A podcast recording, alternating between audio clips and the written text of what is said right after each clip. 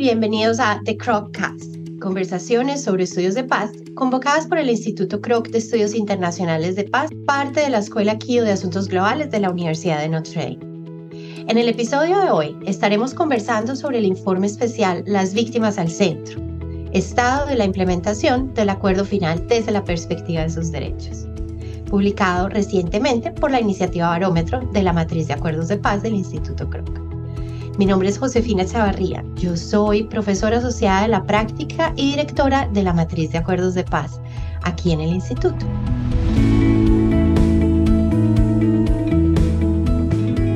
Estoy muy feliz porque hoy tenemos una invitada muy especial. Hoy nos acompaña María Cielo Linares. Ella es investigadora del Centro Internacional para la Justicia Transicional, ICTJ. Muchas gracias, Josefina, y hola a todos y todas que están escuchando el podcast. Muchas gracias, María Cielo, por acompañarnos. De parte del Instituto Kroc, tenemos a dos personas que fueron los principales autores de este informe especial. Nos acompaña Mateo Gómez Vázquez, líder de investigación de la iniciativa Barón. Hola, Josefina, a ti y a toda la audiencia de Kroc. Y finalmente, contamos con la presencia de Natalia Restrepo Ortiz. Ella es nuestra investigadora de iniciativa Barómetro para aquellos compromisos relacionados con los derechos a la verdad, la justicia, la reparación y la no repetición de las víctimas del conflicto armado. Natalia, además, ha sido efectivamente el centro y el corazón de este informe especial. Entonces, muy bienvenida, Natalia. Hola, Josefina, gracias por ese saludo y un saludo también especial a todas las personas que nos oyen. Muchas gracias a este equipo eh, que nos acompaña hoy y a toda nuestra audiencia. Bienvenidas y bienvenidos a este espacio. Si ustedes ya han escuchado nuestro Croccast, saben que nuestras conversaciones siempre giran alrededor de temas específicos que creo que nos interesan a todos los que estamos comprometidos con la construcción de paz, pero más allá de la construcción de paz, también con la reconciliación y obviamente la reparación. En este podcast queremos abrir una conversación muy especial sobre los principales temas que aborda el informe especial, las víctimas al centro. Empezaría entonces preguntándole a Mateo Gómez, ¿con qué objetivo el Instituto Kroc elaboró este informe y cuál fue la metodología empleada para desarrollar? Bueno, Josefina, pues este informe para nosotros y para nosotras desde la investigación es muy importante por diferentes motivos. Por primero, porque quisimos volver al centro de uno de los principios de la implementación del acuerdo, que es la centralidad de las víctimas. Eh, queremos, y uno de los objetivos de este informe es justamente que los implementadores, las implementadores, la academia, la opinión pública en general vuelva a centrar su visión sobre la implementación del acuerdo a partir de las víctimas, sus derechos y las garantías que promueve este acuerdo para eso. Para ese propósito, eh, este informe busca analizar el estado de la implementación a través de las disposiciones que vinculamos o relacionamos con la satisfacción de los derechos de las víctimas. Y con eso poder identificar oportunidades para aumentar el nivel de implementación de los compromisos que están relacionados con la satisfacción de sus derechos. Entonces, con esos objetivos, con ese objetivo macro de impactar la implementación desde la perspectiva de las víctimas, nos dimos a la tarea de analizar el acuerdo final de paz a partir de cinco ejes analíticos que están relacionados con los derechos de las víctimas de acuerdo con el derecho internacional de los derechos humanos, el derecho a la verdad, a la justicia, a la reparación y a las garantías de no repetición e incluimos adicionalmente un análisis especial del derecho a la participación por ser esta una característica especial del acuerdo de paz en Colombia. La participación como un eje transversal, como un eje de reparación y sobre todo de movilización política para las víctimas. Entonces, básicamente lo que hicimos fue tomar las 578 disposiciones o compromisos que contiene el acuerdo de paz, de acuerdo con la metodología que desde hace seis años, bueno, ya van a ser siete años, le hacemos seguimiento a la implementación del acuerdo de paz en Colombia y clasificamos o analizamos cada una de esas 578 disposiciones a partir del núcleo esencial de esos derechos que están contenidos en el derecho internacional de los derechos humanos y empezamos a destacar las disposiciones o los compromisos que tienen la relación causal más próxima a la garantía de los, de los derechos de las víctimas. Y asimismo, establecimos otros criterios para excluir a aquellos que tienen una relación causal lejana. El resultado de ese proceso nos llevó a que son 167 los compromisos del acuerdo final, de ese total de 578, los que tienen esa característica de ser causalmente más cercanos a la satisfacción de los derechos de las víctimas. La mayoría de estos, de estos compromisos, por supuesto, están en el punto 5 del acuerdo, que es el punto sobre víctimas del conflicto, pero algo que nos, eh, uno de los hallazgos de, de, esta metodología también es que se encuentran los derechos de las víctimas transversalmente expuestos en los seis puntos del acuerdo. Y eso, digamos, nos da una muestra de lo importante de la integralidad del acuerdo y de la importancia que tienen los derechos de las víctimas y de la centralidad en este proceso de construcción de paz que emprendió Colombia en el año 2016. Muchísimas gracias, Mateo, por, por esa explicación. Creo que para todas nuestras audiencias es bastante importante comprender un poco mejor no solamente el objetivo, sino esa metodología de esos compromisos que se identificaron que efectivamente tenían una relación bien estrecha con los derechos de las víctimas y su participación. Yo quisiera hacerle una pregunta ahora a Natalia para que nos cuente un poco más cómo es que ese, informe identifica oportunidades para generar una mayor articulación con otros responsables de la implementación de los compromisos del acuerdo final, que tienen que ver precisamente con los derechos a la verdad, la justicia, la reparación y la no repetición. Entonces yo quisiera, Natalia, que nos contaras un poco cómo son esas oportunidades, cuáles son esas oportunidades y cómo podríamos tomar, digamos, la mejor ventaja de ellas. Gracias por tu pregunta, Josefina. Claro, nosotros identificamos algunas oportunidades importantes para la articulación entre las entidades implementadoras del acuerdo. Por ejemplo, el acuerdo final incluyó dentro de sus compromisos la necesidad de fortalecer y adecuar la política de atención y reparación a víctimas a los compromisos establecidos en el acuerdo. ¿Por qué? Porque esta política venía funcionando desde el 2011 con la adopción de la ley 1448. En este sentido, una acción que tomó el gobierno fue prorrogar la ley 1448 en el 2021 por 10 años más, teniendo en cuenta el fenómeno de victimización y que a la fecha hay más de 9 millones de víctimas incluidas en el registro único de víctimas. No obstante, si bien se prorrogó la norma, no se ajustó a los compromisos establecidos en el acuerdo. Y uno de estos compromisos tiene que ver con la articulación. Por ejemplo, en el proceso de ajuste se podrían establecer mecanismos para articularse con la política de reparación a víctimas, específicamente el programa de reparación colectiva y los planes integrales de reparación colectiva con los programas de desarrollo con enfoque territorial. Estos programas, que estaban focalizados en 16 regiones del país que concentran los mayores efectos y los mayores impactos del conflicto armado, incluyen una serie de iniciativas, unas de las cuales son específicas en materia de reconciliación y de memoria y de reparación a víctimas. Entonces, la articulación entre los planes integrales de reparación colectiva y los programas de desarrollo con enfoque territorial podría potencializar ambos compromisos que están incluidos en el acuerdo final y que hacen parte también del análisis que hizo el instituto en este informe de víctimas. Otro ajuste que se podría hacer u otro mecanismo para la articulación, otra oportunidad para la articulación es que a través del ajuste que se haga la política de reparación se incluyan en vasos comunicadores entre la política de reparación y las sanciones propias que va a imponer la Jurisdicción Especial para la Paz próximamente, teniendo en cuenta que las sanciones propias tienen un componente restaurador o restaurativo. Creemos que con el ajuste que se haga a la política de víctimas se puede dar más claridad sobre el cumplimiento de los compromisos de reparación de cara a las sanciones que impondrá la jurisdicción.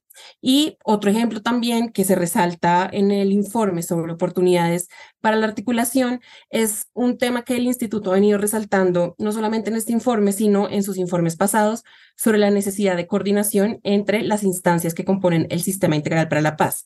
Este sistema que fue creado con el acuerdo está compuesto por la jurisdicción especial, la Comisión para el Esclarecimiento de la Verdad y la Unidad de Búsqueda de Personas Dadas por Desaparecidas. En este sentido, se resalta la necesidad de que, de cara a la garantía de los derechos a las víctimas, estas entidades trabajen de manera articulada y coordinada. Una oportunidad que nosotros resaltamos en el informe es que estas entidades establezcan un plan quinquenal que les permita trazar como objetivo la articulación de una estrategia común para garantizar la participación de las víctimas de manera adecuada y efectiva, así como impulsar la implementación de las recomendaciones del informe final de la Comisión de la Verdad y garantizar que los comparecientes ante la jurisdicción, bien sean miembros de la fuerza pública, miembros de las extintas FARC-EP o terceros civiles, estén cumpliendo con estos compromisos adquiridos para recibir así los beneficios de sistema. Muchas gracias, Natalia. Yo quisiera que ahondáramos un poco más en esas sanciones restaurativas que estamos todos esperando de la Jurisdicción Especial para la Paz. Quisiera preguntarle a Cielo, mira, como decía Natalia, el informe también señala que la garantía del derecho a la justicia implica unos retos bastante importantes en la apropiación del modelo de justicia restaurativa que nos propone el acuerdo final del año 2016. ¿Tú cómo evalúas esos primeros pasos que está dando la JEP en, en este sentido? Em, gracias, Josefina. Primero, que no lo dije al inicio, felicitaciones por el informe. Es y será todavía muy útil focalizarlo en la centralidad de las víctimas.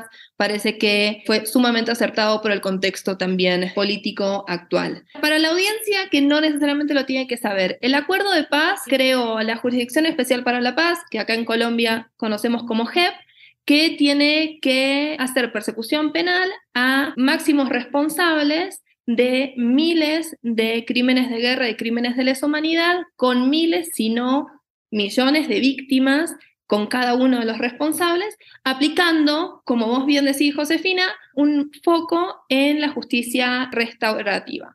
No solo retributiva, que es lo normal en la persecución penal y lo que conocemos como, por ejemplo, en el Tribunal Penal, en la Corte Penal Internacional. Entonces, ¿qué significa esto? Y la JEP se lo cuestionó eh, críticamente de una forma muy seria y después de ya cinco o seis años de trabajo de la JEP, hay claridades sobre qué significa hacer justicia restaurativa en un contexto transicional como el de la JEP. Quiero mencionar tres lugares donde para mí hay los mayores avances en este momento en la JEP. Primero, en la Secretaría Ejecutiva, que decidieron crear un equipo especializado en eh, justicia restaurativa que se está solidificando cada vez más.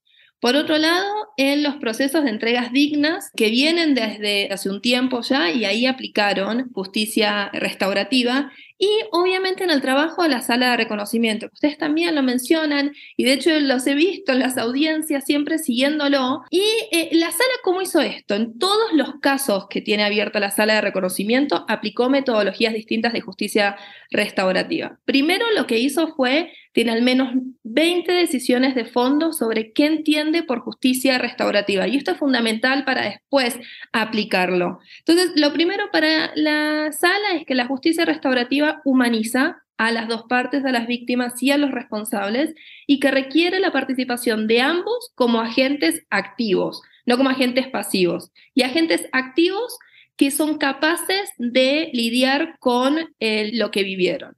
Después, la justicia restaurativa implica un proceso progresivo de preparación que idealmente termina con el encuentro entre víctimas y responsables. Esto se puede hacer públicamente o se puede hacer privadamente, o se puede hacer de las dos formas.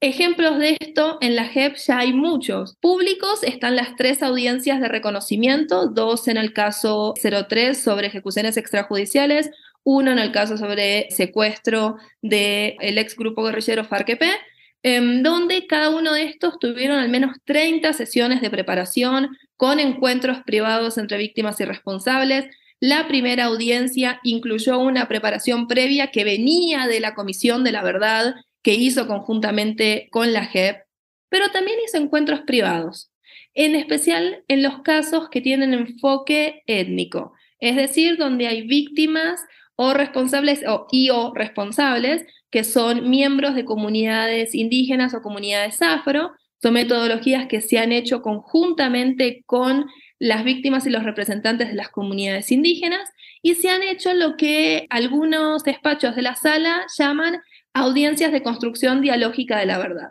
Esto todavía es privado, que es más comunitario, es más un círculo para trabajar conjuntamente en qué fue lo que pasó. Y también para la sala, la justicia restaurativa implica hacer foco en el daño que se sufrió y que se hizo y por medio de analizar ese daño y verlo, resignificar el pasado y reconstruir el tejido social. Y esto metodológicamente es, bastante complejo muy rico, muy interesante, pero principalmente en lo que se focaliza la JEP porque entendió qué significa justicia restaurativa es en escuchar, porque escuchar no es fácil y es fundamental en la justicia restaurativa.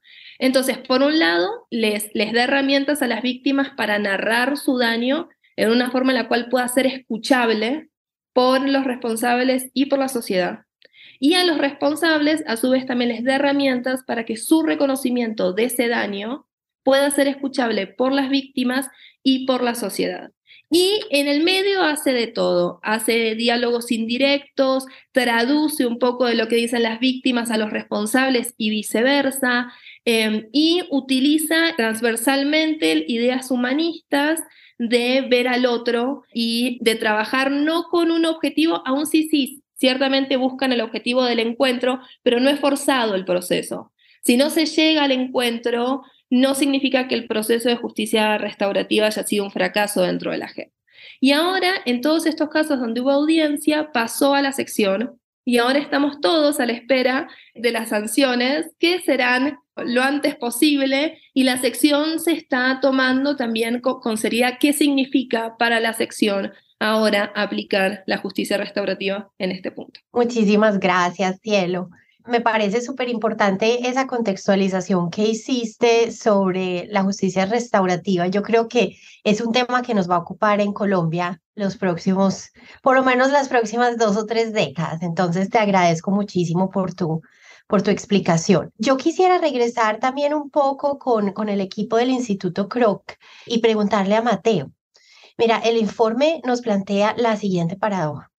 Si bien es cierto que el acuerdo final ha tenido un impacto directo en garantizar la no repetición del conflicto con las antiguas guerrillas de las FARC-EP e incluso en disminuir drásticamente los eventos de victimización, los compromisos que presentan menores niveles de implementación son justamente los asociados a la no repetición. Desde el punto de vista del instituto, ¿cómo se explica esta paradoja? Bueno, Josefina, muchas gracias y pues esta reflexión es muy, es muy importante para entender y comprender no solamente el alcance del informe, sino el alcance mismo del proceso de construcción de paz en Colombia. Y yo les propongo que entendamos que los efectos en materia de garantías de no repetición del acuerdo tienen una visión tanto prospectiva como retrospectiva. Y si quieren, empecemos por esa visión retrospectiva y es qué buscaba el acuerdo a partir del año 2016 en relación con la confrontación que el Estado colombiano sostenía con la FARC-EP como guerrilla. Y era básicamente, por un lado, la entrega de las armas por parte de, este grupo, pero principalmente cesar las hostilidades de forma bilateral y definitiva entre ellas. Y desde ese punto de vista, el acuerdo es exitoso y no lo dice solamente el Instituto Kroc, sino la misma misión de las Naciones Unidas, la misión del Consejo de Seguridad de las Naciones Unidas en Colombia, quien acompañó y certificó el proceso de entrega de armas y sobre todo un proceso exitoso de cese al fuego bilateral y definitivo entre el Estado colombiano y las FARC-EP.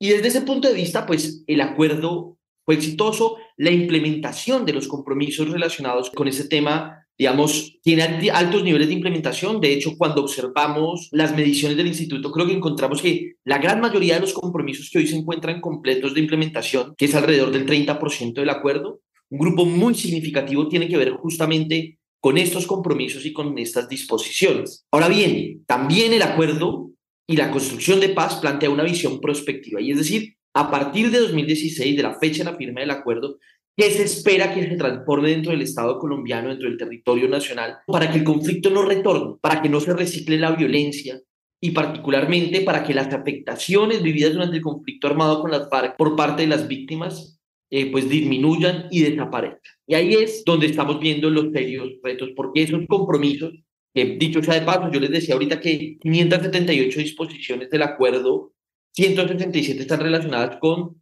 garantías para las víctimas, o mejor, para garantizar los derechos de las víctimas, bueno, de esas 167, 48 son garantías de no repetición o son medidas relacionadas con las garantías de no repetición. Pero esas garantías, digamos, abarcan acciones en materia desde garantías de seguridad material para las comunidades rurales, para la población en proceso de reincorporación, para los liderazgos sociales, para los defensores de derechos humanos, hasta los programas más complejos para transformar las condiciones que dieron lugar al conflicto armado en la ruralidad. Y estoy refiriéndome al desarrollo rural con enfoque territorial, construido a partir de un proceso participativo con las comunidades de los 170 municipios más afectados por el conflicto, pero también las medidas dirigidas a enfrentar el problema de las drogas ilícitas a través de un complejo de acciones para sustituir los cultivos de coca y los, en general los, los cultivos ilícitos por cultivos lícitos, pero con garantías de comercialización, de productividad. Y ahí es donde está el eje de rezago principalmente. Es decir, cuando nosotros observamos esas garantías de no repetición, que es la transformación estructural de las condiciones de vida de las comunidades rurales más afectadas por el conflicto, todavía el acuerdo, digamos, eh, está, espera, está a la espera de entrar en una senda de viabilidad que nos permita a nosotros desde las mediciones que hacemos desde el Instituto CROC poder certificar o registrar, mejor, documentar que el proceso avanza a buen término para el año 2031, que es el año de finalización que las partes acordaron para la implementación. Y ahí entonces, pues eh, no solamente hay rezagos, que los hay, rezagos de metas que no han sido cumplidas, particularmente con los planes nacionales sectoriales de la reforma rural integral en materia de salud, de educación, de vías, donde todos estos planes tienen principalmente focalizadas a población víctima del conflicto armado, sino también políticas públicas que todavía no se encuentran formuladas, ajustes normativos que se encuentran pendientes, como puede ser, por ejemplo, la creación de una jurisdicción especial agraria para resolver toda esa conflictividad que sostuvo el conflicto durante tantos años, pero además fueron las condiciones en las que emergieron grupos armados como las FARC-EP. Entonces, digamos, esta es una mirada exitosa desde el punto de vista retrospectivo, porque se logró que la FARC dejara las armas y, dicho sea de paso, disminuir casi el 75% de eventos vulneratorios de los derechos humanos si se compara con el periodo más álgido del conflicto armado que fue entre el 2001 y el 2005, pero incluso con el periodo de menor nivel de victimización, que fue el periodo antes de la firma, es decir, entre el año 2011 y el año 2016, que son los quinquenios eh, del registro único de víctimas, la disminución logra ser incluso el 50% para el primer periodo de implementación del acuerdo. Es decir, el acuerdo es exitoso desde ese punto de vista. Pero como les digo, cambiar, transformar las condiciones en, las que emergieron esos hechos victimizantes, esas condiciones de vulnerabilidad de las comunidades, todavía hay un largo trecho para poder afirmar que existen las garantías para que no se repita el conflicto armado. Muchas gracias, Mateo. Yo sé que estamos, digamos, entrando en una conversación un poco compleja y yo por eso quisiera regresar un poco a cielo para que nos ayude a desmenuzar esta pregunta un poco más y es, a pesar de estos retos que precisamente nos comentaba Mateo, que ha enfrentado la implementación, ¿tú qué crees? ¿Tú crees que el acuerdo sí ha contribuido a garantizar y satisfacer esos derechos de las víctimas a la verdad, a la justicia, a la reparación y la no repetición. Rotundamente sí, pero lo complejizo aún más, Josefina. No, no voy a, a cumplir lo que me pedís, sino voy a hacer todo lo opuesto. Porque sí, pero y tengo tres peros principales. Primero, y muy relacionado con eh, lo que Natalia decía al comienzo, es el acuerdo es parte de un proceso muy largo. Natalia mencionaba la ley 1448 del 2011, hay leyes previas y va a haber muchas cosas posteriores al acuerdo. Entonces hay que evaluar al, acuerdo en, esa lógica y todos los procesos y todos los resultados de ese acuerdo no hay que verlos como listo, ya está, esto se terminó, ya no se hace más nada, sino que se tiene que hacer y se va a hacer. El ejemplo perfecto es el informe final de la Comisión de la Verdad que se publicó hace algunos meses. Se generó debate, se están haciendo muchas cosas y uno de esos debates, por ejemplo, es, y entonces ahora listo, ya está esa fecha, entonces es esa fecha. Y no, el informe nunca lo buscó porque el informe es parte de un proceso que venía desde hace mucho antes, que venía institucionalmente también desde hace mucho antes. El Centro Nacional de Memoria Histórica, la Corte Constitucional definiendo qué es derecho a la verdad, las víctimas sosteniendo los procesos de esclarecimiento, de memoria y de resistencia en los territorios, no solo cuidando los archivos, sino produciendo verdad. Y va a seguir, y va a seguir, pero hay unos mínimos ahora que es imposible o muy difícil de seguir negando. La idea de entramado, la idea del rol de la economía. Algunos le dicen a la comisión, ¿podrías haber ido más allá? Sí, pero es un proceso. Alguien tenía que haber dicho esto mínimo. Entonces ahora hay que seguir en esta línea, porque lo dijo un poquito Justicia y Paz, pero muy poquito. Lo dijo un poquito el proceso de tierras, pero todavía poquito. Ahora es clarísimo con el informe final. Y también está el tema de, no repetición y acá traigo eh, también lo que, lo que dice Mateo con mi segundo pero. Hay demoras claramente en la satisfacción de los derechos de las víctimas. Pero mm, hay una tendencia hoy en día en la justicia transicional de cargarlo los procesos de justicia transicional todo y generar expectativas muy grandes de qué significan esos derechos, en especial qué significa el derecho a la no repetición. Y lo que se observa cuando se generan estas expectativas muy grandes, que también, por ejemplo, eh, lo mencionó en su último libro Frank Hedelman en Transitional Justice for Foxes, es que la realidad cae, afecta y rompe con estas expectativas. Y se puede generar incluso algo peor, que es la doble desconfianza hacia el Estado de que puede resolver los problemas, porque se la carga demasiado a la justicia transicional, con todas las transformaciones que se tienen que hacer. Y mi tercer pero es sobre el término satisfacción de los derechos, que a mí me parece muy problemático y que está relacionado con esto de cargar mucho a la justicia transicional.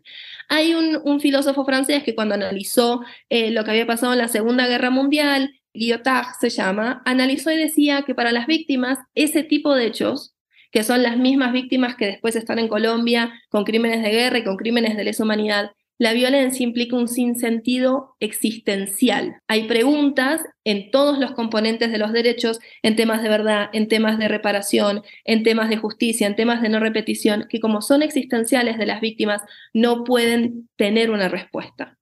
Entonces no se pueden satisfacer, pero si seguimos utilizando el término satisfacer, da la impresión de que sí se puede.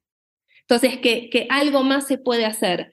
Y dentro de, de, la justicia transicional tenemos que llegar a hacer paces con esto, porque fue, como dice de nuevo Frank, es el mal, estamos mirando al mal a los ojos, no, no, se puede reparar todo el mal. Entonces, por eso yo satisfacer, aún si lo usé mi, mi respuesta, trato de, eliminarla de mi vocabulario cuando hablo de estos temas. Muchas gracias, Maricielo. Sí, creo que apuntas a un tema que inevitablemente nos lleva más allá del derecho, que es el sentido mismo de la vida. Cuando te quitan algo que es tan esencial que realmente es imposible de reparar. Te quitan la vida en, muchos sentidos, ¿no? Más allá de la existencia biológica.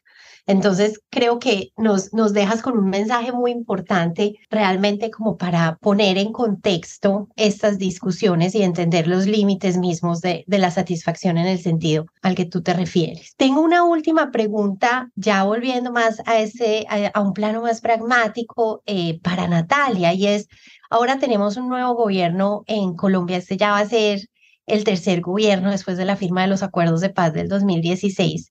Y creo que ahora eh, tenemos muchas expectativas con este nuevo gobierno de que realmente pueda robustecerse aún más la implementación de todos los compromisos que se firmaron, especialmente esos que tienen que ver con los derechos de las víctimas. Entonces, mi pregunta para ti es, ¿cuáles crees tú o cuáles han sido esos aspectos que en el informe identifica el instituto? Creo que, que el gobierno nacional debe priorizar para contribuir a esa satisfacción de los derechos de las víctimas. Perfecto, Josefina, gracias por, por tu pregunta.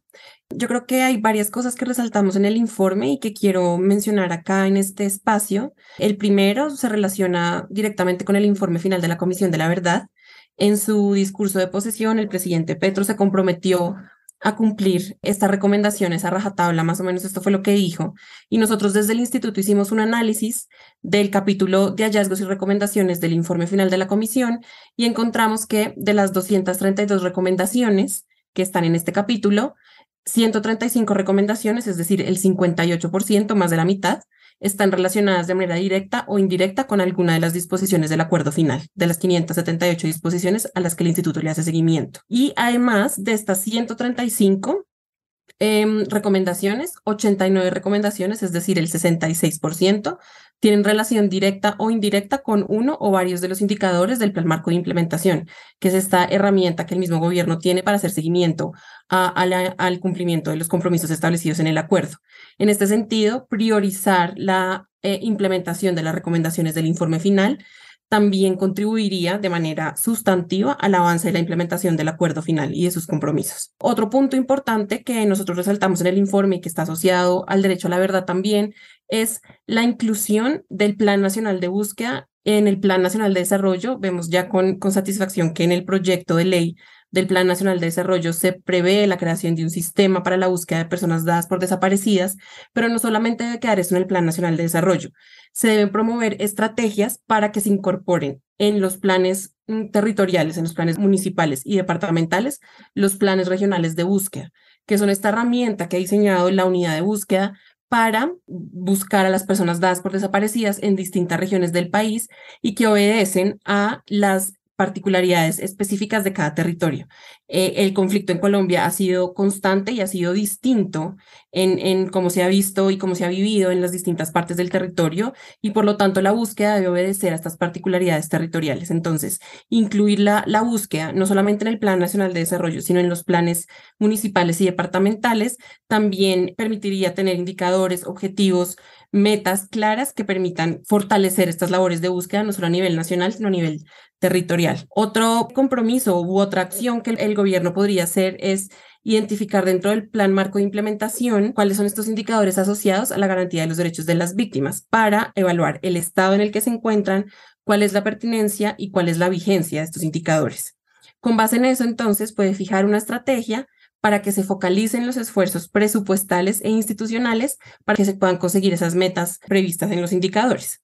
Y este ejercicio se tiene que hacer en el marco de la Comisión para el seguimiento, impulso y verificación de la implementación del acuerdo final, la CECIBI, y tiene que contar necesariamente con la asesoría y orientación de la instancia especial de mujeres creada en el acuerdo y de la instancia especial de alto nivel de los pueblos étnicos, también creada en el acuerdo, porque un punto importante del acuerdo final colombiano es la inclusión de los enfoques de género y étnico y como tal la consecuencia directa de esto es la creación de estas instancias que tienen que participar en la revisión que se haga de estos indicadores.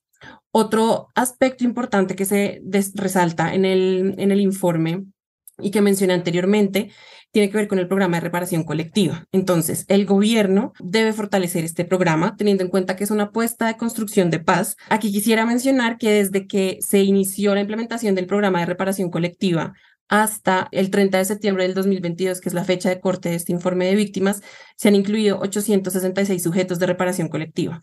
No obstante, solamente 54 han culminado la implementación de sus planes integrales de reparación colectiva, menos del 6% del total de sujetos.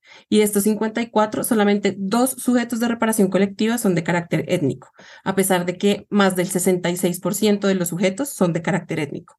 Entonces, el gobierno debería priorizar el fortalecimiento del programa de reparación colectiva sin desconocer el enfoque transformador que el mismo trae así como la articulación entre la unidad de víctimas y las demás entidades encargadas de implementar las acciones de los planes integrales de reparación colectiva y además la articulación con otras entidades y otros compromisos establecidos en el acuerdo. Finalmente, consideramos que es importante que el gobierno, en conjunto con la Jurisdicción Especial para la Paz, revise el plan marco de implementación para establecer indicadores específicos relacionados a la ejecución de los componentes retributivo y restaurativo de las sanciones propias. En los indicadores como están en este momento, no hay ninguno relacionado con la ejecución de sanciones propias.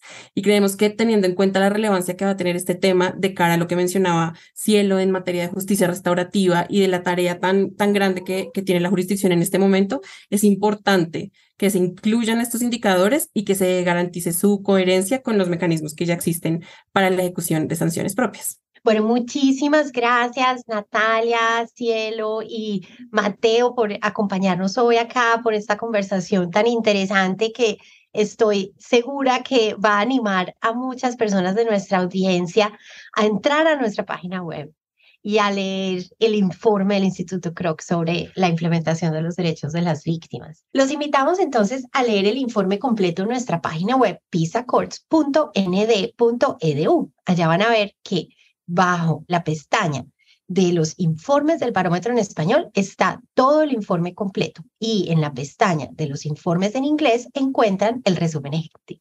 Has estado escuchando nuestro Crocast, conversaciones sobre estudios de paz convocadas por el Instituto Croc de Estudios Internacionales de Paz de la Universidad de Notre Dame, parte de la Escuela KIO de Asuntos Globales.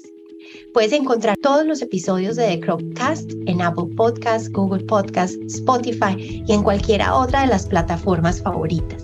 En línea nos puedes bajar y escuchar bajo croc.nd.edu barra podcast. También puedes calificar nuestro podcast y así ayudar a más personas a encontrar nuestro programa. Para obtener más actualizaciones e historias del Instituto Croc, puedes seguirnos en Twitter, Facebook e Instagram. Para obtener más información sobre la matriz de acuerdos de paz y sobre la iniciativa Barómetro, visita visacourts.nd.edu. Muchas gracias por escucharnos.